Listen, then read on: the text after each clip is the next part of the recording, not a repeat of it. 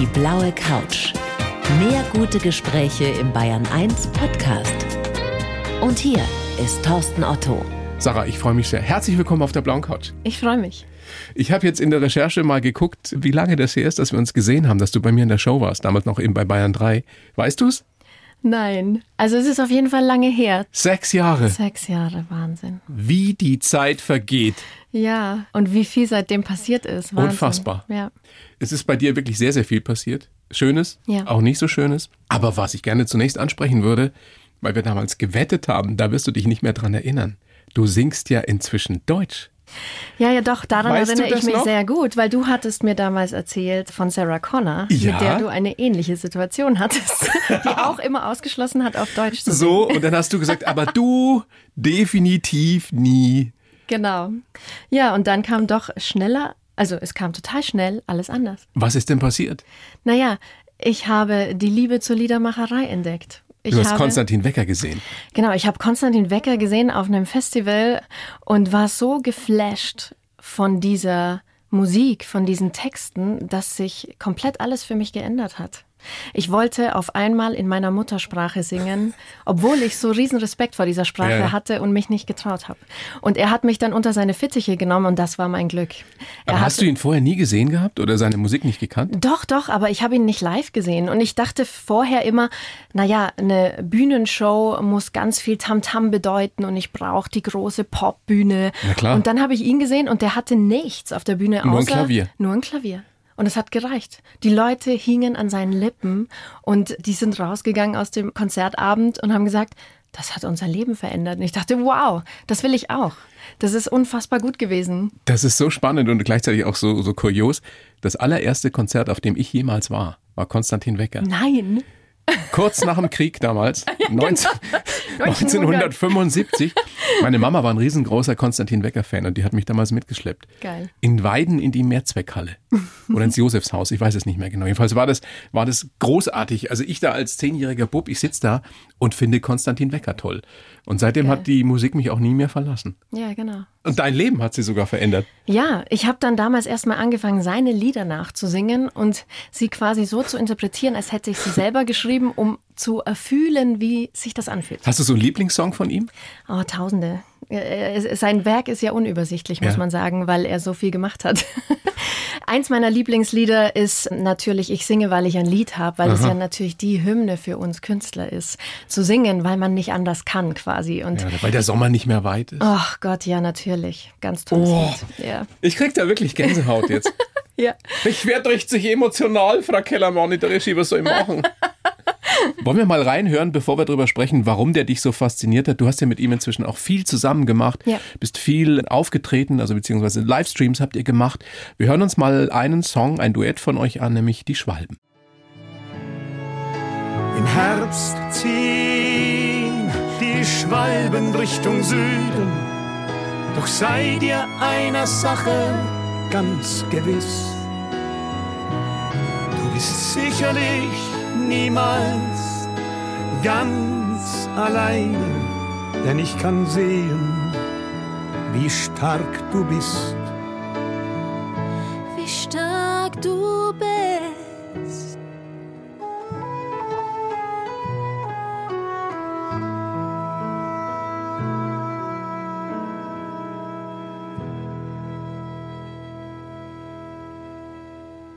Ist das schön. Ja, und das Besondere ist ja in diesem Fall, dass ich das Lied geschrieben habe und er es mit mir zusammen singt. Das ist natürlich eine große Ehre und ich freue mich sehr, dass wir inzwischen uns so auf Augenhöhe begegnen können. Seid ihr befreundet inzwischen? Natürlich, wir haben so viel zusammen gemacht. Das ist ein toller Mann, oder? Ja, er ist einfach beeindruckend, oder? Also aufgrund all dem, was er erlebt hat, wie poetisch er ist in seinen Texten, das ist ja eine Seltenheit heutzutage, glaube ich. Bist du da noch aufgeregt, wenn du mit so einem äh, wirklich ganz großen äh, seiner Zunft auf der Bühne stehst? Bei seinen eigenen Konzerten natürlich, weil es ist sein Publikum und das ist jedes Mal wieder ein, äh, die Menschen für sich gewinnen müssen. Da bin ich super aufgeregt. ja. Wie ist der hinter der Bühne? Nimmt er dir die Aufregung? Wie redet er mit dir? Ja, er ist super entspannt, genauso wie das ganze Team, seine Mitmusiker, die sind ja alle solche alten Hasen Na ja, in klar. dem Geschäft. Wirklich, und die feiern ja jedes Konzert wie ein Fest. Die stehen seit 50 Jahren auf der Bühne. Brutal. Unfassbar. Aber er gibt jeden Abend Gas, als wäre es das wichtigste Konzert seines Lebens. Und das finde ich so gut. Das möchte ich auch erreichen. Ich möchte auch mit 70 noch auf der Bühne stehen und so viel Elan haben. Vorbild? Ja, auf jeden Fall. Kannst du uns sagen, also wie der dich beeinflusst hat, was da passiert ist mit dir, als du ihn wirklich bei diesem ersten Konzert gesehen hast und als du dann beschlossen hast, ich werde jetzt auf Deutsch singen? Also was hat es mit dir gemacht? Es war in allererster Linie mal einfach beeindruckend zu sehen, dass es nicht mehr braucht als gute Musik. Ja, ich dachte früher halt immer, man brauche die Show, um Menschen zu unterhalten. Und an diesem Abend, wo ich ihn zum ersten Mal live gesehen habe, habe ich gemerkt, es geht viel mehr als nur um Unterhaltung. Es geht darum, die Menschen zu berühren, ganz, ganz tief. Und das wollte ich einfach auch schaffen. Und ich wusste dann, das geht mit der englischen Sprache nicht, weil es nicht unsere Muttersprache ist. Wir können uns ja in unserer eigenen Sprache viel besser ausdrücken. Ja, in Englisch klar, es klingt immer alles schön. Ja, aber ja. man versteht eh nur die Hälfte. Ja, ja, genau. Es wenn ist den überhaupt. Leuten auch wurscht, glaube ich, oft. Und auf Deutsch, da gibt's keine Distanz. Ja? Ja. da muss man dann wirklich ganz ehrlich äh, sprechen. Und das fand ich wahnsinnig spannend. Es hat ein paar Jahre gedauert, bis du das verstanden hast. Ja, durchaus. Hättest du mal auf den Onkel gehört. Wir wollen mal ein bisschen reinhören in die Musik, die du machst, weil es kann ja vielleicht den einen oder die andere geben, die noch nicht so viel von dir gehört hat. Ja. Und wir hören natürlich deutsche Songs. Wir hören Mein Glück, wir hören Niemand kann die Liebe binden und Vergiss nicht zu lächeln. Es ist schwer, mit dir zu leben, schwer, ohne dich zu sein. Und ohne dich kann ich nicht leben, und mit dir kann ich nicht sein. Ich leg mit dir den ganzen Weg zurück. Stück für Stück, Stück für Stück. Du bist mein Glück. Vergiss nicht zu lächeln, wenn du fällst. Halt den Kopf über Wasser und atme. Vergiss nicht zu lächeln, wenn du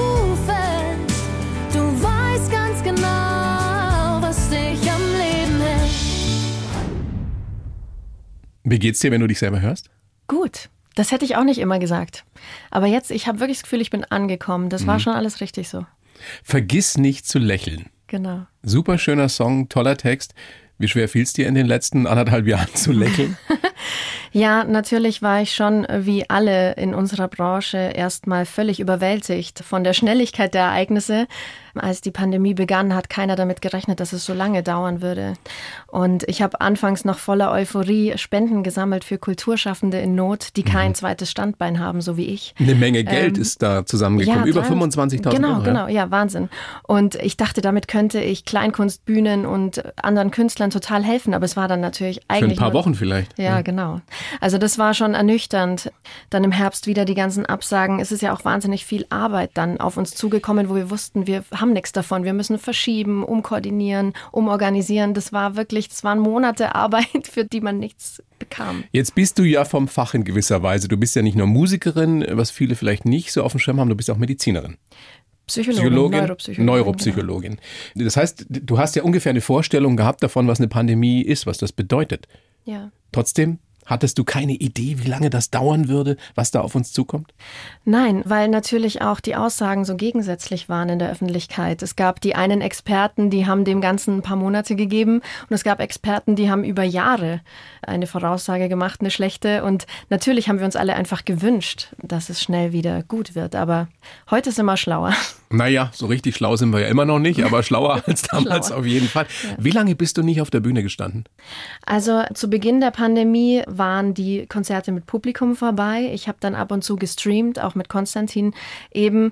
Aber äh, richtig auf der Bühne stand ich dann erst wieder diesen Frühsommer quasi. Und immer noch unter besonderen Bedingungen, mit Maske, mit Abstand, mit mulmigem Gefühl. Viele Leute trauen sich immer noch nicht. Ja, das ist gerade wirklich eine große Misere, die in der Öffentlichkeit nicht so richtig ankommt, dass wir vielleicht im Moment noch mehr leiden als vor einem Jahr, weil die Leute nicht auf die Konzerte kommen. Gerade die Kleinkunstbühnen, die jammern alle, weil die Vorverkäufe schlecht Die sind. jammern nicht nur, sondern die, die sind am, am, am Rande der Genau. Existenz. Genau. Es ist super, super traurig und wir überlegen jeden Tag, woran liegt's. Haben sich die Leute zu gemütlich gemacht zu Hause? Brauchen die uns nicht mehr? Haben sie Angst noch? Wir wissen es nicht, aber Aber es ist gerade wirklich dramatisch für die Bühnen in unserem Land und wir hoffen alle, dass die Leute wieder in die Konzerte kommen. Deine Bühne hier jetzt auf der blauen Couch, ein Appell an all die Bayern 1 Hörerinnen und Hörer da draußen. Kommt, traut euch. Oh ja, und kauft vor allem Tickets im Vorverkauf, damit die Veranstalter wieder planen können. Natürlich wollen wir auch, dass kurzfristig Leute Lust kriegen, aber wenn wir halt im Vorverkauf irgendwie 15 Tickets verkauft haben, dann müssen wir den Abend absagen. Wir haben keinen Puffer mehr, solche kleinen Veranstaltungen durchzuführen, obwohl wir es natürlich machen wollen würden, aber wir können das Geld nicht mehr zu den Veranstaltungen tragen. Was glaubst du, wie das jetzt weitergeht? Beziehungsweise anders gefragt, also wie lange hält die Kleinkunstbranche, die Veranstalterbranche, ihr Künstlerinnen, ihr Künstler das noch aus? Also ich glaube, dass in einem halben Jahr viele Veranstalter nicht mehr geben wird, wenn es so weitergeht. Gerade die kleineren Veranstalter, die auch nicht so subventioniert werden, die haben dann keine Chance oder die nicht städtisch gefördert werden, die irgendwie an eine Kommune angeschlossen sind, keine Chance. Also dann gibt es natürlich noch die Leute, die machen es aus Idealismus und Liebhaberei, aber auch da ist einfach irgendwann die Energie. Ja, die müssen alle Geld verdienen, nicht nur Genau. ihr Künstler, sondern Genau. natürlich auch der Beleuchter, ich weiß nicht, der ja, Roadie, der Tontechniker, der Techniker. klar, alle, alle. Das sind so viele Berufe, die da dranhängen. Bist du optimistisch? Muss ich ja. Ich möchte natürlich die Fahnen hochhalten und ich erlebe wahnsinnig schöne Konzertabende zurzeit auch vor kleinem Publikum und ich hoffe dann einfach, dass die Leute es weitererzählen. Wie schön das ist, wenn man wieder solche Abende gemeinsam erlebt. Ja, es geht ja gar nicht nur um die Musik, die da stattfindet auf der Bühne oder was auch immer da gemacht wird. Es geht ja auch um dieses wieder zusammen in einem Saal sitzen und sich treiben lassen von den Emotionen. Das ist so viel wert. Das kann man sich zu Hause auf der Couch nicht holen. Ich war neulich im Kino zum ersten Mal seit über, seit über anderthalb Jahren. Ich auch. Und das war wirklich ein Erlebnis. Ich saß da wie so ein kleiner Bub und genauso ist es ja auch bei Konzerten, Ja. wenn man sich das wieder mal live antut und sich traut. Das ist großartig. Genau. Weil alle das Gefühl haben, das ist was Besonderes wieder. Genau. Also tut's. Ja, bitte. Ihr, wir da draußen. Lass uns in die Konzerte, in die Kleinkunstgeschichten gehen, ins Kabarett, ins Kino, wo auch immer hin. Jetzt hast du diese Zeit ja genutzt. Du hast ja, ne, ich meine, du arbeitest ja sowieso ganz normal in Anführungsstrichen eben als Neuropsychologin in der Demenzforschung auch. Und du hast aber auch ein Buch geschrieben. Genau. Wie meine Großmutter ihr Ich verlor. Demenz, Hilfreiches und Wissenswertes für Angehörige. Und darin hast du eben die Geschichte deiner Großmutter aufgeschrieben, die vor 13 Jahren, glaube ich, gestorben ist. Sie Ja. war dement nach einer Hirnblutung und es ist wirklich eine dramatische Geschichte. Ja. Und ich habe, als ich äh, mich vorbereitet habe, habe ich gedacht, will ich das lesen? Ja, will ich das lesen, weil wir gerade unseren dementen Hund verloren haben. Also das kann man natürlich Menschen und, und Hunde vielleicht nicht so vergleichen, aber ich weiß so ein bisschen, was das bedeutet. Genau. Und, und habe gedacht, das will ich eigentlich nicht lesen. Habe es dann trotzdem gelesen. Und es hat mich so berührt, weil es mit so viel Zuneigung und Liebe an deine Oma geschrieben ist. Und weil es bei mir dazu geführt hat, ich will nicht sagen, dass es mir die Angst genommen hat, ich finde das eine ganz fürchterliche Vorstellung, dass man dement wird, aber weil mir klar geworden ist, es ist da nicht Schluss, sondern mit Demenz kannst du trotzdem leben. Es geht. Genau. Ich glaube, das ist ein, eine Kernaussage dieses Buches, dass wir Menschen, die an dieser Erkrankung leiden, einfach teilhaben lassen müssen am, am Leben. Dass sie immer noch Teil unserer Welt sind und auch wenn sie sich verändern und dass sie ein Recht haben auf Lebensqualität und ein Leben in Würde. Ob man jetzt gesund oder krank ist, darf eigentlich keinen Unterschied machen. Was ist das, was du dir wünschst, was jemand sagt, der es, der es gelesen hat? dass er keine Angst mehr hat vor der Erkrankung. Dass er weiß, dass man das schaffen kann. Ja. Ich erlebe in meiner Arbeit als Neuropsychologin, aber auch eben ich als Angehörige damals, erlebe ganz oft Überforderung der Leute, weil die Hilfsmöglichkeiten nicht greifen, weil die Leute nicht wissen, wo sie sich Hilfe holen können überhaupt. Und ich möchte, dass man gestärkt rausgeht, wenn man dieses Buch gelesen hat und sagt, okay, wir wuppen das. Und äh, unsere Liebsten sind immer noch Teil unseres Lebens, auch wenn sie sich verändern. Über eine Million Menschen sind inzwischen dement in Deutschland, Tendenz steigend, weil wir einfach eine alternde Gesellschaft sind. Natürlich, ja. Ähm, was sind die Ursachen der Demenz? Weiß man das inzwischen? Es gibt viele Ursachen, es gibt viel Forschung, vieles liegt noch im Dunkeln, weil das Gehirn so ein komplexes Organ ist. Ein Teil der Menschen hat die Erkrankung aufgrund einer genetischen Disposition. Die sind anfälliger für die Erkrankung oder haben vielleicht einen eindeutigen Gendefekt sogar. Ansonsten kann man sich streiten über Umwelteinflüsse oder so. Es gibt natürlich auch andere Erkrankungen des Alters, die eine Demenz begünstigen. Also Vergesslichkeit ist nicht Demenz. Nein, natürlich nicht. Ich meine, es ist ganz normal, oder? Dass man, wenn man älter wird, mal was vergisst. Es wird dann tricky, wenn man merkt, man kriegt seinen Alltag nicht mehr gebacken. Dann wird es wirklich Zeit zum Arzt. Also woran erkenne ich beim Papa, bei der Mama, bei der Oma, beim Opa, die könnte vielleicht dement sein? Ja, wenn eben der Alltag nicht mehr funktioniert. Was heißt das konkret? Naja, dass zum Beispiel ganz routinierte Tätigkeiten plötzlich schwer werden. Das fängt schon an, dass man beim Kochen die Abläufe nicht mehr weiß, obwohl man vielleicht seit 50 Jahren gerne kocht. Ja? Oder dass man plötzlich überfordert ist im Supermarkt. Ich beschreibe da auch eine Szene mit meiner Oma im Supermarkt, wie sie einfach, wie ihr alles zu schnell ging und zu viele Leute und sie war völlig hilflos. Und ich dachte mir, oh Gott, das ist nicht normales Altern. Mit der Frau passiert gerade was. Du hast eine sehr, sehr enge Beziehung zu deiner Oma eben gehabt. Oh ja, sie war der wichtigste Mensch in meinem Leben so als Kind. Ich meine, viele Kinder haben, glaube ich, ein enges Verhältnis zu ihren Großeltern. Das sind einfach diejenigen, die immer da sind. Und so war es bei mir auch. Ich bin in einem kleinen Dorf aufgewachsen. Die Oma wohnte quasi nebenan. Ich war immer bei ihr. Jetzt ist das bei deiner Oma aufgetreten und es ging los, als sie gestürzt ist und Genau. dann eine Hirnblutung hatte. Bei vielen anderen kommt das vielleicht eher so ganz schleichend. Genau. Was mache ich denn, wenn ich das Gefühl habe, da stimmt irgendwas nicht? Das ist mehr als eine normale Vergesslichkeit. Gehe ich zum Hausarzt? Also natürlich ist der Hausarzt für viele der erste Ansprechpartner, weil das der Arzt, dem man vertraut. Aber es ist äh, ganz wichtig, dass man dann sich schnell überweisen lässt zu einem Facharzt.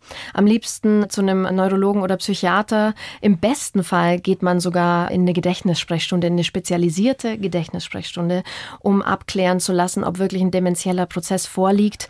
Ich kenne ganz viele Familien, die wirklich fast manchmal jahrelange Odysseen hinter sich haben, bis die beim richtigen Arzt vorstellig werden. Das Bis es überhaupt eine Diagnose gibt. ja, genau, weil die Symptome ja oft auch nicht eindeutig sind. Ich meine, klar, man denkt bei Demenz erstmal an Vergesslichkeit, aber es gibt so viel unterschiedliche Demenzformen. Zum Beispiel? Man, naja, zum Beispiel die frontotemporale Demenz, auf die ich spezialisiert bin. Worüber du promoviert hast. Genau, die betrifft Leute, die sind vielleicht in ihren 40ern, in ihren 50ern und die verändern eher ihr Wesen oder ihr Verhalten. Da denkt kein Mensch an Demenz. Und dann dauert das oft viel zu lang, bis die bei Junge. Leute, die dement werden. Oh ja. Das ist nicht die Ausnahme. Man meint es, so selten ist das nicht. Also die frontotemporale Demenz ist neben der Alzheimer-Erkrankung bei den unter 65-Jährigen schon die häufigste Demenzform. Und da man halt eher psychiatrisch sich verändert am Anfang mit Depression oder oft ist so eine erste Diagnose, eine falsche Diagnose Burnout. Und äh, naja, dann im Verlauf merken die Leute, okay, es wird nicht besser, wird nicht besser, sondern schlechter. Und dann irgendwann, oft zu spät, macht man dann doch mal ein Bild vom Kopf, ein MRT und sieht, oh je, das ist ja, das Gehirn schrumpft. Ja, es ist eine Gehirnerkrankung. Aber, und das finde ich, ist das Erschreckende an dieser Krankheit, ist bis heute ja nicht in irgendeiner Form heilbar. Nein, Kann also- man sie denn verlangsamen inzwischen? Kann man irgendwas tun? Jetzt muss ich das Richtige sagen, um die Leute nicht zu deprimieren.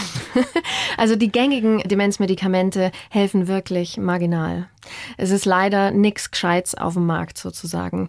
Ich arbeite selber äh, ja in der Demenzforschung und bin nah dran auch an der Medikamentenforschung. Wir haben schon gute Ideen, aber bisher greift noch nichts. Es ist wirklich im Moment frustrierend. Die Leute müssen vor allem ihr Leben anpassen, müssen aktiv leben, gesund leben, sich bewegen, sich fordern geistig, ohne zu überfordern, um den Prozess zu Also verlangsamen. du sagst, Leben mit Demenz ist absolut lebenswert oh ja. und kann auch noch lange gehen. Ja, es gibt durchaus äh, Menschen, die leben viele Jahre damit, die einen langsamen Verlauf haben. Die fallen ja nicht von einem Moment auf den anderen aus dem Leben raus. Viele haben einfach eine falsche Vorstellung auch von der Erkrankung, dass es von jetzt auf gleich vorbei ist und man muss ins Pflegeheim und wird abgestellt sozusagen. Das stimmt einfach nicht. Aber man muss natürlich proaktiv auch damit umgehen und muss ganz viel auch mit seinem Umfeld sprechen und dann gucken, dass sich nicht alle Leute auch aus Überforderung zurückziehen, weil sie Angst haben, damit umzugehen. Du hast vorhin gesagt, du möchtest, wenn jemand dein Buch gelesen hat, dass er sagt, ähm, das nimmt mir ein bisschen die Angst davor. Du forschst darüber, du hast dich sehr intensiv damit beschäftigt, du hast es bei deiner Oma erlebt, die dann nach einem halben Jahr gestorben ist. Hast du keine Angst davor, dement zu werden? Doch, das ist auch wahrscheinlich ein Grund, warum ich jetzt hier sitze und drüber spreche, weil ich möchte, dass es mir mal gut geht, wenn das passieren sollte. Ich möchte für alle Demenzpatienten Lebensqualität, weil ich selber auch mal betroffen sein könnte. Und ich möchte eigentlich, dass jeder begreift, dass wir alle älter werden, dass wir alle mal in der Situation sein könnten und wir müssen eigentlich, jeder von uns muss dafür sorgen, dass wir Versorgungsstrukturen haben, dass es auch dementen Leuten in unserer Gesellschaft gut geht. Puh. Ja, oder? Wenn man sich das so älter. anschaut, natürlich, wir werden alle älter, hoffentlich. Es gibt Ja. nur die Alternative, jung Ja, zu sterben. genau. Und das wünscht sich ja auch keiner. Wenn man sich das vorstellt, das möchte ja wirklich keiner erleben. Nein, aber wir kommen dem nicht aus. Weißt du, wir werden ja auch immer älter, weil die Medizin weit ist. Aber kann man, kann man der Bereichen. Demenz in irgendeiner Form vorbeugen? Ja, natürlich. Äh, Man kann bestimmte Vorkehrungen treffen. Man kann gesund leben, sein Leben lang und das hilft schon, ja. Man muss aktiv sein, man sollte nicht rauchen, man sollte, wenn man einen hohen Blutdruck hat, den gut einstellen lassen. Das sind Dinge, die kann jeder tun. Das kostet nicht viel und vermindert zumindest das Risiko, an einer Demenz zu erkranken. Sich geistig betätigen, ein Leben lang, hilft wahrscheinlich auch. Ja, Rege unbedingt. bleiben. Ja, interessiert bleiben am Leben. Musik hilft mit Sicherheit, oder? Absolut. Ja, natürlich. Nein, ich meine, das, das jetzt klingt vielleicht so ein bisschen flapsig, aber ist was dran, oder? Ja, ich sag auch meinen Leuten in der Ambulanz, hey, lernt noch ein Instrument. Nichts ist so gut fürs Gehirn wie gefordert zu sein und unser Gehirn ist ja bis ins hohe Alter in der Lage äh, zu lernen, äh, neue Verbindungen auszubauen und trainiert zu werden und ein Instrument lernen ist da sensationell. Und auch dafür ist es nie zu spät. Nie zu spät. Man Könnte ich mit, jetzt noch Klavier lernen? Man kann auch mit 80 noch Klavier lernen. Ja, dann habe ich ja noch Zeit. Ja. Sarah, großes Vergnügen, dass du da bist. Äh, Wie stets schreibe ich für jeden Gast natürlich einen Lebenslauf, auch für dich. Den gebe ich dir über diese komische Plexiglasscheibe und du liest ihn vor. Oh, wow. Und dann besprechen wir noch einiges ausführlichst. Bitteschön. Okay. Ich heiße Sarah Straub und zwei Seelen schlagen in meiner Brust. Mit Leidenschaft erforsche ich Ursachen und Behandlungsmöglichkeiten der Demenz, aber meine große Liebe gehört der Musik. Schon als Kind konnte ich meine Gefühle am besten am Klavier ausdrücken und verarbeiten. Später stand ich mit Stars wie Lionel Richie, Joe Cocker und James Blunt auf der Bühne. Ein Leben auf der Überholspur, bis meine geliebte Großmutter dement wurde und ich hilflos an ihrer Seite war. In dieser Krise hat mich die Musik wieder getröstet, aber ich weiß auch, dass ich in Zukunft dementen Menschen und ihren Angehörigen mit all meiner Energie helfen will, denn ein Leben mit Demenz ist lebenswert. Und es wäre toll, endlich wieder mehr auf der Bühne zu stehen. Was sagst du? Können wir mitarbeiten? Da Kannst kann man so? sehr gut damit arbeiten. Ja, kannst du so unterschreiben. Stimmt es so, ich habe so überlegt, als ich das geschrieben habe, zwei Seelen in deiner Brust, ist es so, dass du dich manchmal so ein bisschen zerrissen fühlst, weil beides natürlich wahnsinnig viel Energie und Kreativität kostet. Auf der einen Seite die Demenzforschung, deine Arbeit dort, auf der anderen Seite deine große Liebe, die Musik. Ja, also das zerreißt mich wirklich manchmal. Das war ja nicht geplant. Ich wollte immer nur Musikerin sein und das Psychologiestudium war am Anfang eher so ein Plan B, damit mein Papa sich keine Sorgen macht. Aber dann eben nach der Erkrankung. Wobei der ja selber Musiker ist, ne? Ja, deswegen weiß er ja, wie schwer es ist. Aber nach der Erkrankung meiner Oma habe ich gemerkt, ich muss mehr über das Thema Demenz erfahren. Ich möchte, dass es anderen Menschen nicht so geht wie mir mit dieser Überforderung als Angehörige. Und dann habe ich angefangen, zweigleisig zu fahren und ich konnte es nicht mehr stoppen. Und heute habe ich mit Sicherheit eine Sieben-Tage-Woche und bin oft am Limit. Aber ich kriege ja auch so viel Energie zurück. Ich kann nicht anders. Jetzt ist das äh, 13 Jahre her mit deiner Oma, seit die gestorben ist. Bist du immer noch wütend auf die Art und Weise, wie das damals abgelaufen ist? Also nochmal, sie, sie ist gestürzt, eine Hirnblutung, dann hat man irgendwie erst spät festgestellt, dass sie überhaupt dadurch dement geworden ist. Genau. Dann ist sie ein halbes Jahr später gestorben, weil eine Bauchfellentzündung nicht entdeckt wurde. Und dann müssen äh, die Pfleger oder die Klinikleitung oder wer auch immer auch noch äußerst unsensibel in der Kommunikation gewesen sein. Ja. Hast du das verarbeitet? Ich habe es verarbeitet, aber ich bin immer noch wütend, weil ich eben heute viele Familien kennenlerne in meiner Arbeit als Psychologin, denen es ähnlich geht. Und ich halt merke, es ändert sich nichts. Das System ist einfach nicht gut. Warum? Ich meine, da sind ganz, ganz tolle Frauen und Männer drin. Ich habe das selber auch erlebt. Aber viele von denen sind einfach komplett überfordert. Aber das ist doch der Und, Punkt. und wir hören immer wieder, das System, das System ist schuld. Aber wer ist denn das System? Wer ist das? Sind es die Klinikchefs, die Geschäftsführer, Geschäftsführerinnen? Wer? ja, die Strukturen Gesundheitssystem, ja die Krankenversicherungen? alle, alle miteinander. Krankenkassen. Alle miteinander. In den Krankenkassen sitzen halt oft Leute, die sich selber nicht so gut auskennen mit der Erkrankung, weswegen ich mit denen regelmäßig streite, weil Reha-Anträge abgelehnt werden. Die Arbeitenden in der Klinik sind einfach immer am Anschlag, kräftemäßig, weil zu wenig Zeit ist für die Leute. Die Pflegekräfte sind überfordert, weil zu wenig Zeit ist für die Leute. Eigentlich müsste die Politik Änderungen ansetzen. Es muss Konkret? ga- naja, man braucht mehr Zeit für die Menschen. Also mehr Personal. Mehr, mehr Pflegerinnen, Personal mehr Pfleger, mehr Ärztinnen, mehr bessere Ärzte. Ausbildung. Ja, dass die Leute wirklich gut Bescheid wissen über das Thema Demenz. Ich meine, es gibt tolle Aktionen inzwischen so für demenzsensible Krankenhäuser und so. Da wird viel gemacht, aber es ist klein, klein. Und wir brauchen einfach große Veränderungen. Wir brauchen auch gesamtgesellschaftlich mehr Sensibilität für dieses Thema. Auch was dann die stationäre ja, Unterbringung der Leute bedeutet. Wenn jetzt jemand wirklich nicht mehr zu Hause gepflegt werden kann, dann brauchen die auch immer noch Lebensqualität. Das kann kein Abschieben bedeuten. Es gibt großartige Pflegeheime, aber es gibt eben auch schlechte Pflegeheime. Wieso? Wieso gibt es immer noch schlechte Einrichtungen? Das darf Man nicht hört sein. es ja immer wieder. Ja. Klar sagt man dann, es sind schwarze Schafe, aber Ja, und dann gibt's mal eine kurz Menge schwarze Schafe. dann kommt mal ein Journalist, deckt was auf, dann gibt's eine Woche lang einen Aufschrei und dann ist es wieder aus den Köpfen der Leute. Das soll es nicht sein. Nein. Weil, und das kann man an der Stelle ja nochmal betonen, es kann jeden von uns irgendwann betreffen. Genau. Also kümmern wir uns alle gemeinsam drum, dass das besser wird. Hast du dich mit Konstantin Wecker darüber ausgetauscht, mit dem du ja seit Jahren eben befreundet bist? Ja, ja, das ist ganz interessant, weil er selber, obwohl er ja in dem Alter ist, wo er selber eigentlich äh, theoretisch ja betroffen sein könnte, dass er damit nicht in Berührung kam, bis ich ihm davon erzählt habe. Und dann ist er aus allen Wolken gefallen, so wie groß das Thema Demenz eigentlich ist. Und dann hat er mein Buch gelesen. Und jetzt äh, ist er, glaube ich, selber so ein kleiner Experte und ja, redet auch öffentlich drüber, was ich super finde. Ja, er hat auch inzwischen ein Lied drüber geschrieben und erzählt auf der Bühne seinem Publikum von dem Thema. Und das finde ich ganz wichtig. Nur so kommen wir weiter. Wenn man sich mal anguckt, wie, wie du so geworden bist, wie du heute bist, du bist ja ein richtiges Dorfkind. Ja. ne? Wie heißt es, wo du da aufgewachsen Ellerbach. bist? Ellerbach. Bei Lauingen an der Donau in der Gegend ist das da. Genau. Der Papa Musiklehrer, Dirigent, die Mama ähm, im Bildungszentrum gearbeitet oder arbeitet da Mhm. Ja. immer noch. Ein Bruder, drei Halbgeschwister, Genau. die, die viel, viel jünger sind. Ja, mein, mein jüngster Bruder hat jetzt Geburtstag und wird, jetzt darf ich nichts Falsches sagen, neun oder zehn. Oh Gott. Das heißt, du könntest eigentlich die Mama sein. Voll. Also theoretisch. Ja, das finde ich Fühlst du dich großartig. manchmal so? Ja, ich probiere an denen rum, wie es wohl ist, Mama zu sein. Probier an denen rum. Funktioniert diese Erziehungsmethode? genau. Nein, leider nicht. Ich probier an deine Versuchskaninchen. Sozusagen. Aber ich will natürlich eigentlich die großartige, tolle große Schwester sein und überschütte sie mit Geschenken und Liebe. Finden die das toll, dass du die Musikerin bist, die Sängerin bist? Ja, ja, aber erst kam der Kleinste zu mir her und so, Mama hat gesagt, du bist gar nicht so berühmt, nur ein bisschen. Da habe ich gedacht, toll. Jetzt wollte ich immer die große Mackerin Wie, du hast sein. gar nicht eine Million Fans. Genau. Auf Insta. Nein, du bist gar nicht berühmt. Ja. Und du sollst selbst als Kind verträumt und strebsam gewesen sein. So hast du dich selbst mal beschrieben in einem Fragebogen, den wir dir irgendwann mal geschickt haben. Ja. Also mein Papa hat zu mir oft schon gesagt, dass ich schon in den Kindergarten gegangen sei mit einer Ernsthaftigkeit, als sei es ein Beruf. Ich war Also immer. ehrgeizig? Ja, Die Beste sein wollen immer? ja, das ist natürlich schon auch eine Krux, gell?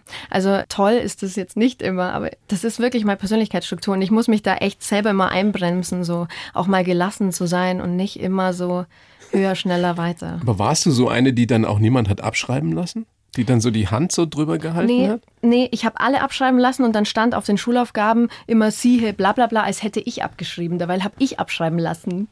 Bist du hochbegabt? Ich glaube nicht. Also ich habe mich in der Schule, ich weiß gar nicht, ob ich mich so leicht getan habe, ich war einfach super strebsam eben. Ich habe immer gelernt, Tag und Nacht, immer. Echt? Ja. Wie wie ist es bis heute? Also ich meine, klar, du hast jetzt nochmal promoviert dann auch Ja. über Demenz und das macht man ja auch äh, mit Anfang 30 nicht einfach nur so, sondern Ja, ja, ich meine, es ich, treibt dann ja irgendwas an. Zwar in deinem Fall die Oma, aber auch dein Ehrgeiz, oder? Du willst schon immer mehr. ja, das klingt, klingt das negativ? Nö. Nö. Es, es kommt immer darauf an, wie du es äh, Ja, auslebst. ich kann, ich kann einfach nichts halbscharig machen. Ich muss es gescheit machen.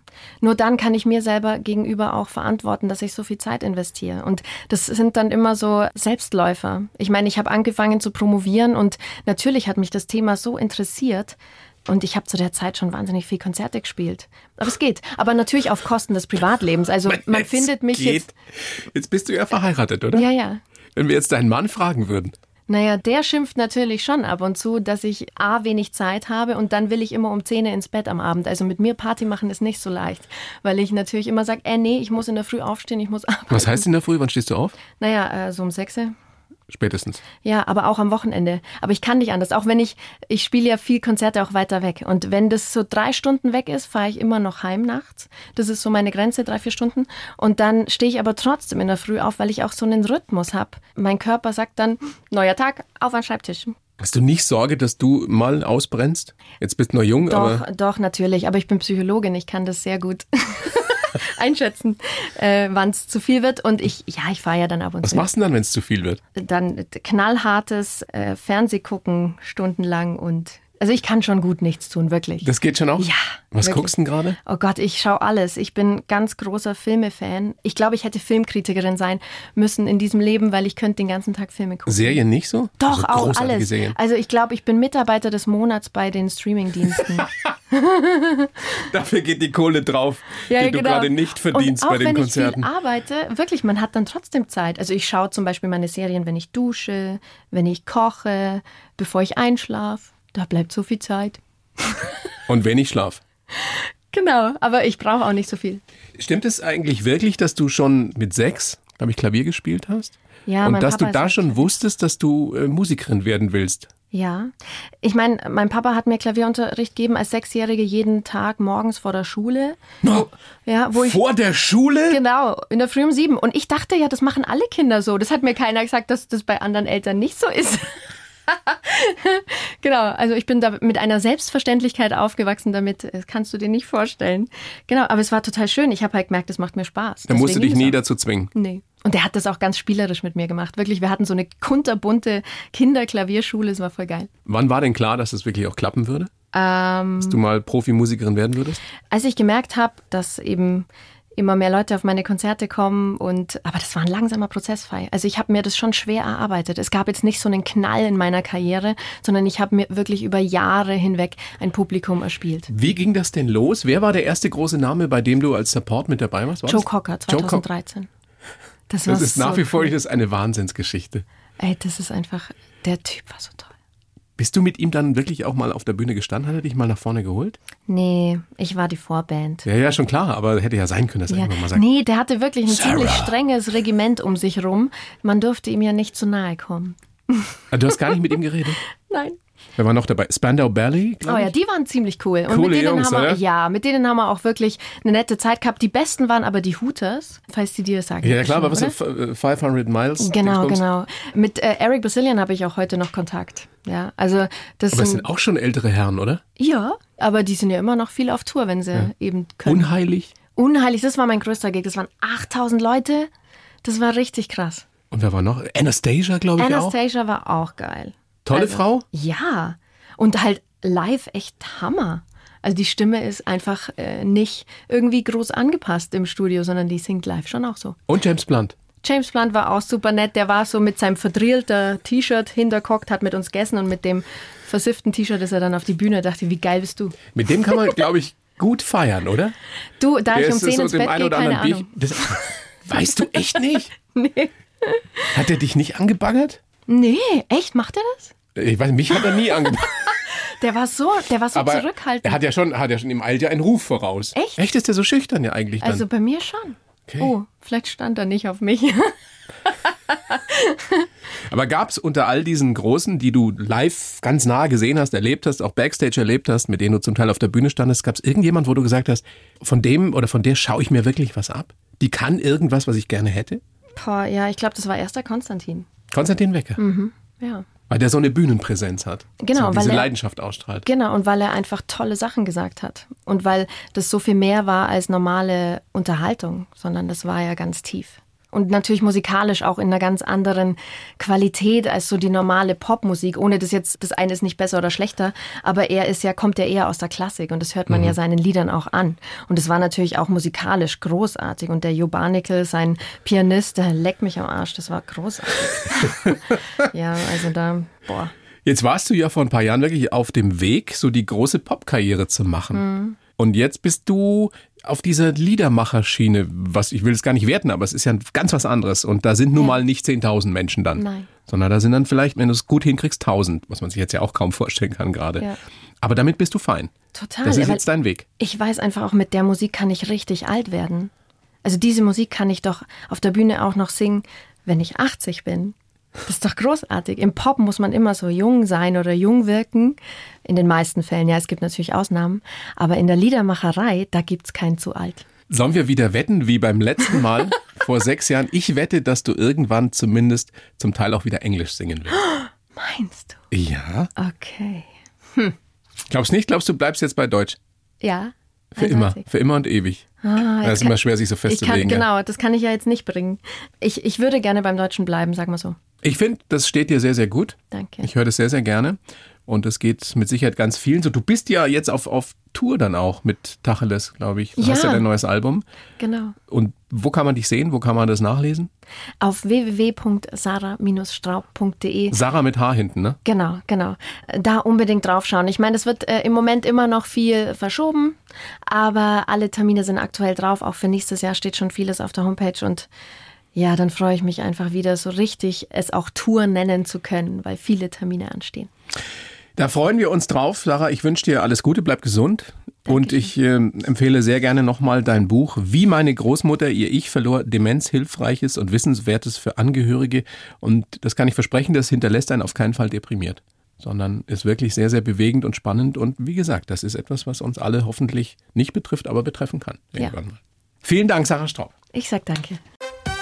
Die blaue Couch, der Bayern 1 Talk als Podcast. Natürlich auch im Radio. Montag bis Donnerstag ab 19 Uhr.